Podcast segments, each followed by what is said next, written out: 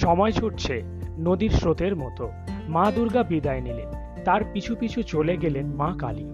এখন পালা জগদ্ধাত্রীর সকলকে জানাই অনেক অনেক শুভেচ্ছা। হ্যালো এভরিওয়ান, শহর কথার দশ নম্বর এপিসোডে সকলকে জানাই স্বাগত।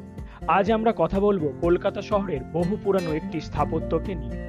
রাইটার্স বিল্ডিং, যা দুশো বিয়াল্লিশ বছরেরও বেশি পুরানো। লাল ইট দ্বারা তৈরি এই স্থাপত্যটি বিখ্যাত লাল দিঘি অঞ্চলে বিবাদীবাগে অবস্থিত।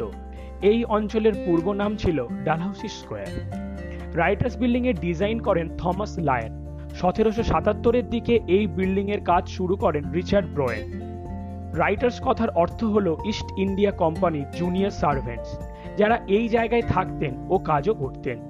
এই জায়গা তৈরির প্রস্তাব প্রথম দেন তখনকার সময়ের ভারপ্রাপ্ত কলকাতা শহরের প্রথম governor general sir Warren Hastings.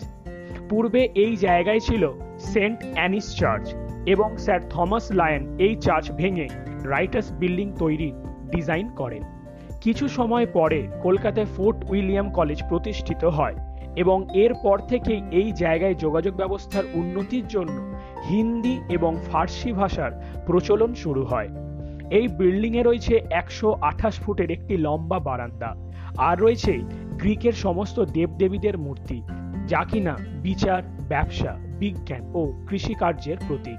আর রয়েছে রাশিয়ার দেবী মিনার্ভার মূর্তি, যা কিনা পর্যটকদের মন ছুঁয়ে যায়। বর্তমান সময়ে ছ হাজার সরকারি কর্মী এই বিল্ডিংয়ে কর্মরত।